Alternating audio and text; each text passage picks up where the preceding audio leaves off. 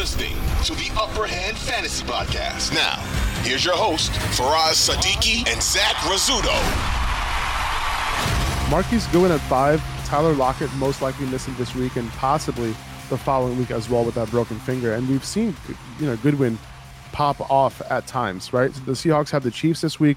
So it's a matchup where Goodwin can do something if you need a flex option uh, or if you need some upside.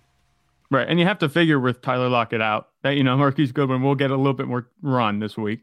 Uh, I think that you look at the way he's produced, even with Tyler Lockett, he's been like a spot performer. You know, he's, he catches yeah. a touchdown here or there. And he was really the thorn in the side of DK Metcalf and Tyler Lockett owners.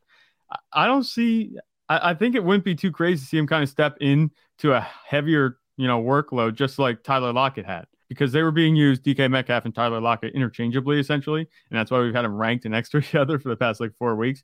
I think Marquise Goodwin can step right into that because he's actually demonstrated some pretty good chemistry with Geno Smith.